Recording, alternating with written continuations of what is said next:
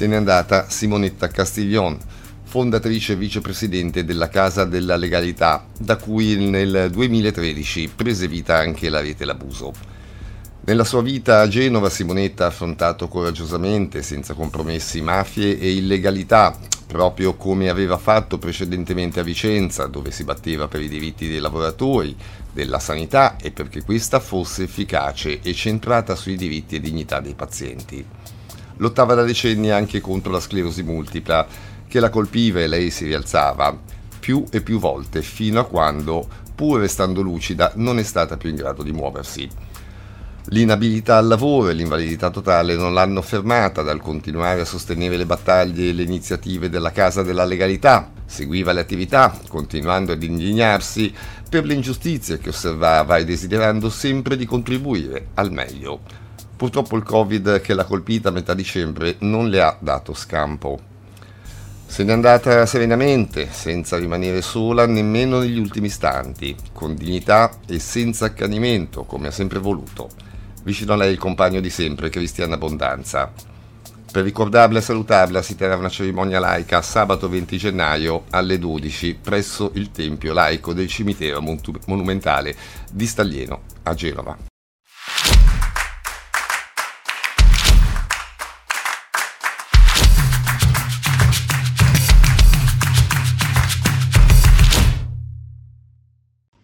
Rinvio tecnico per sanare il vizio di notifica al secondo difensore nominato dall'imputato, così come rilevato dal difensore della parte civile.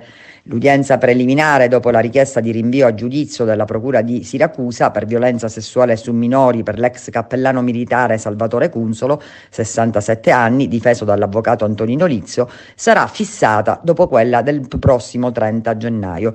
Il GIP Andrea Migneco dovrà sciogliere la riserva sulla richiesta di incidente probatorio avanzato dal pubblico ministero Stefano Priolo, a cui i legali del giovane che ha denunciato, Giovanni Di Giovanni del foro di Caltanissetta e Eleanna Parasiliti Molica del foro di Enna, non si sono opposti. Il religioso era stato già sospeso la scorsa estate dal vescovo di Piana degli Albanesi, dove il cappellano era incardinato. Le indagini erano scaturite dalla denuncia di un giovane di Francofonte, Giovanni Castiglia, oggi maggiorenne, che ha raccontato alla squadra mobile di Siracusa Siracusa le violenze subite dall'età di 9 anni fino ai 18 anni. Il giovane, prima di rivolgersi alla polizia, aveva denunciato i fatti al vescovo di Siracusa, Francesco Lomanto, che non solo aveva avviato il processo canonico, ma aveva personalmente accompagnato il ragazzo, oggi ventenne, a denunciare. Cunsolo, all'epoca dei fatti, era sacerdote della Chiesa Madre di Francofonte. Martedì prossimo, 16 gennaio, è una giornata importante per me, aveva scritto il giovane qualche giorno fa sul suo profilo Facebook. Il GIP deciderà se rinviare a giudizio o meno Don Salvatore Cunsolo, il cappellano che per anni ha abusato di me. La prima volta avevo solo nove anni e successe nell'abitazione di casa sua. Oggi sono un giovane di 23 anni che ha deciso di metterci la faccia per provare a tenere a bada gli incubi che questo uomo ha causato nel mio equilibrio interiore. Comunque vada, io ho il cuore sereno, sereno di aver fatto la cosa giusta per proteggere anche i tanti che in questa come in altre storie come la mia hanno taciuto e a cui dico di denunciare. Non abbiate paura.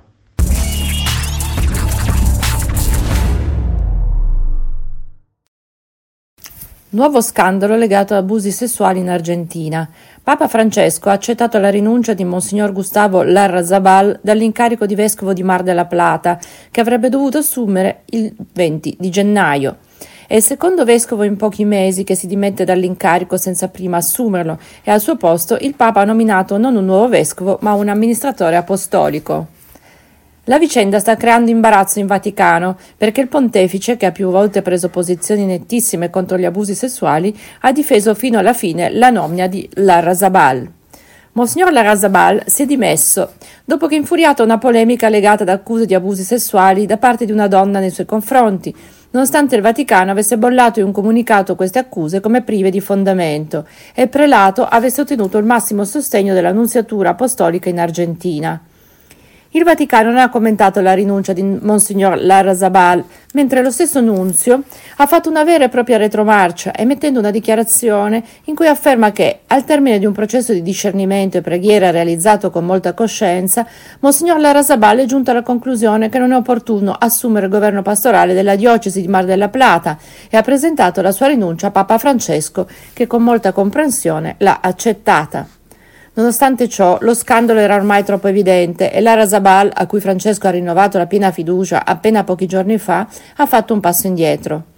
Gli abusi sarebbero avvenuti tra il 2007 e il 2013, ma con maggiore intensità tra il 2008 e il 2009.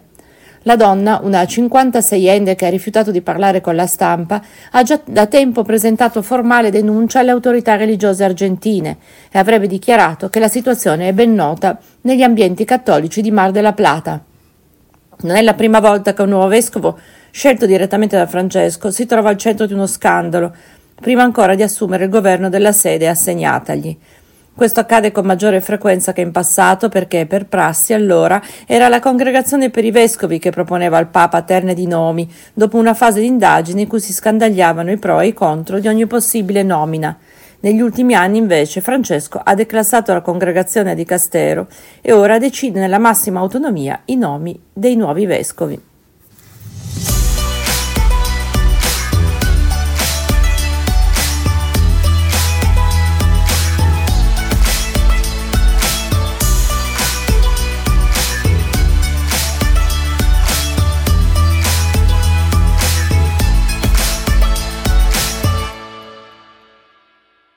L'indagine preliminare contro due vescovi svizzeri, Monsignor Charles Morerot e Monsignor Jean-Marie Lovey, accusati di aver insabbiato casi di abusi, nonché contro l'abate di missionario di Saint-Maurice, padre Jean Scarcellas, accusato di molestie sessuali, avrebbe dovuto concludersi entro il 31 dicembre 2023, ma è in ritardo. Lo ha confermato la diocesi di Coira in un comunicato richiesto e ottenuto l'11 gennaio dal portale elvetico di informazione religiosa CAT.ch. Il rapporto finale dell'inchiesta è atteso a Roma nelle prossime settimane, ma non è affatto chiaro se esso sarà pubblicato e se l'opinione pubblica conoscerà i risultati delle indagini vaticane. Secondo quanto afferma il comunicato diocesano, la Chiesa locale non prevede di informare il pubblico. Questi i fatti. Alla fine di giugno 2023 Papa Francesco aveva incaricato il vescovo di Coira, Monsignor Joseph Marie Bonman, di condurre un'indagine preliminare canonica contro tre membri della conferenza episcopale svizzera.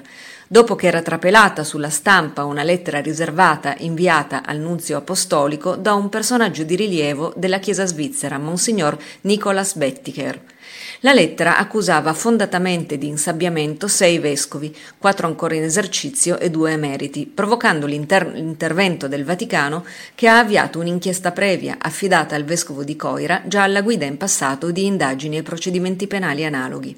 La lettera andava ad aggiungersi ai risultati dello studio preliminare sugli abusi del clero, commissionato a un gruppo di quattro ricercatori dell'Università di Zurigo e pubblicati il 12 settembre, che rivelavano l'esistenza di 1002 casi, 510 accusati e 921 vittime. Lo studio accusava un settimo vescovo, ormai deceduto, lo stimato Monsignor Ivo Führer di San Gallo, di aver ignorato sistematicamente le denunce di pedofilia contro un suo prete, denunce credibili e supportate da testimonianze. Nella lettera riservata ora trapelata, il Betticher tirava in causa il vescovo di Losanna, Friburgo e Ginevra, Charles Morerot per insabbiamento, e tre preti della diocesi, accusati di abusi sessuali, altri cinque vescovi per aver coperto o rallentato l'iter delle denunce, in particolare Monsignor Jean-Marie Louvet di Sion.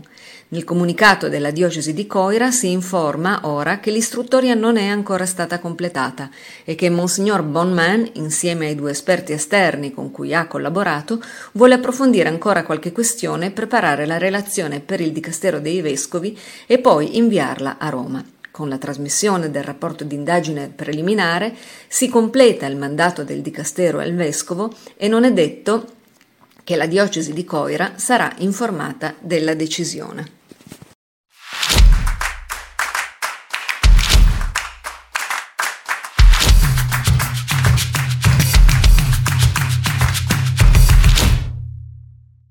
più saremo e più forte sarà il messaggio a chi vuole continuare ad occultare la verità.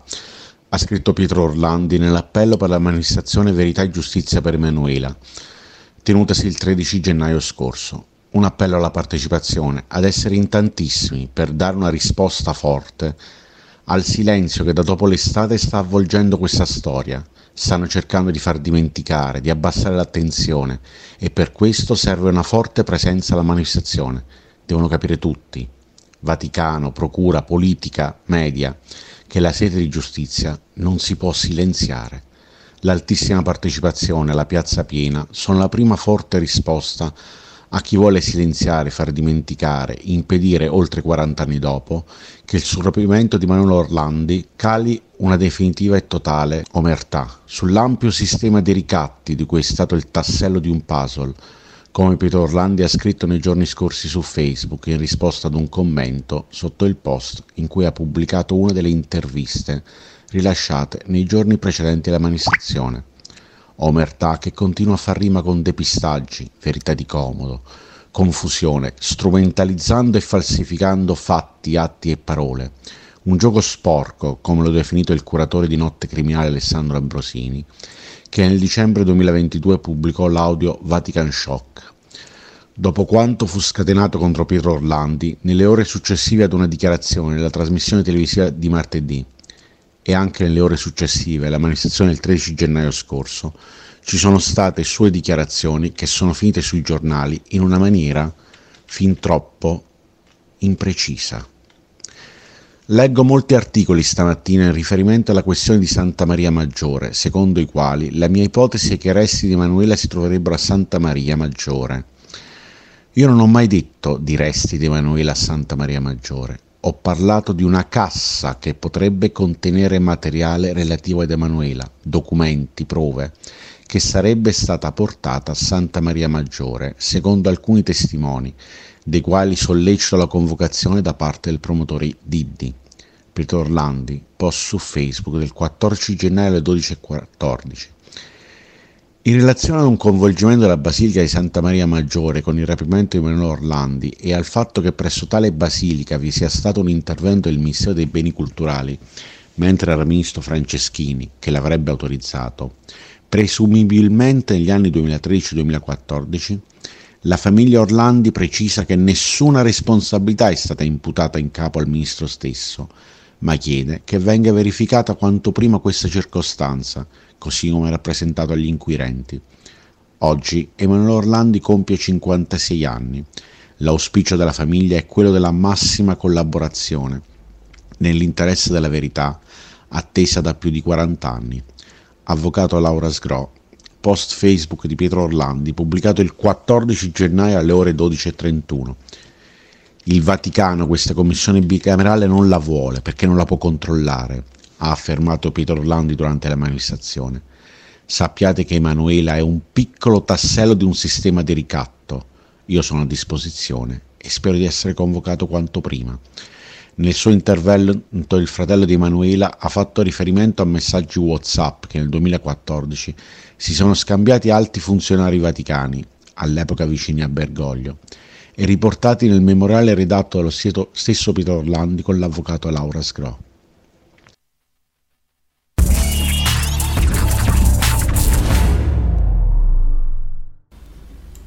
Per questa edizione è tutto, grazie per averci seguito. L'appuntamento è per sabato prossimo alle 12, avete l'abuso news. Vi auguriamo un buon weekend.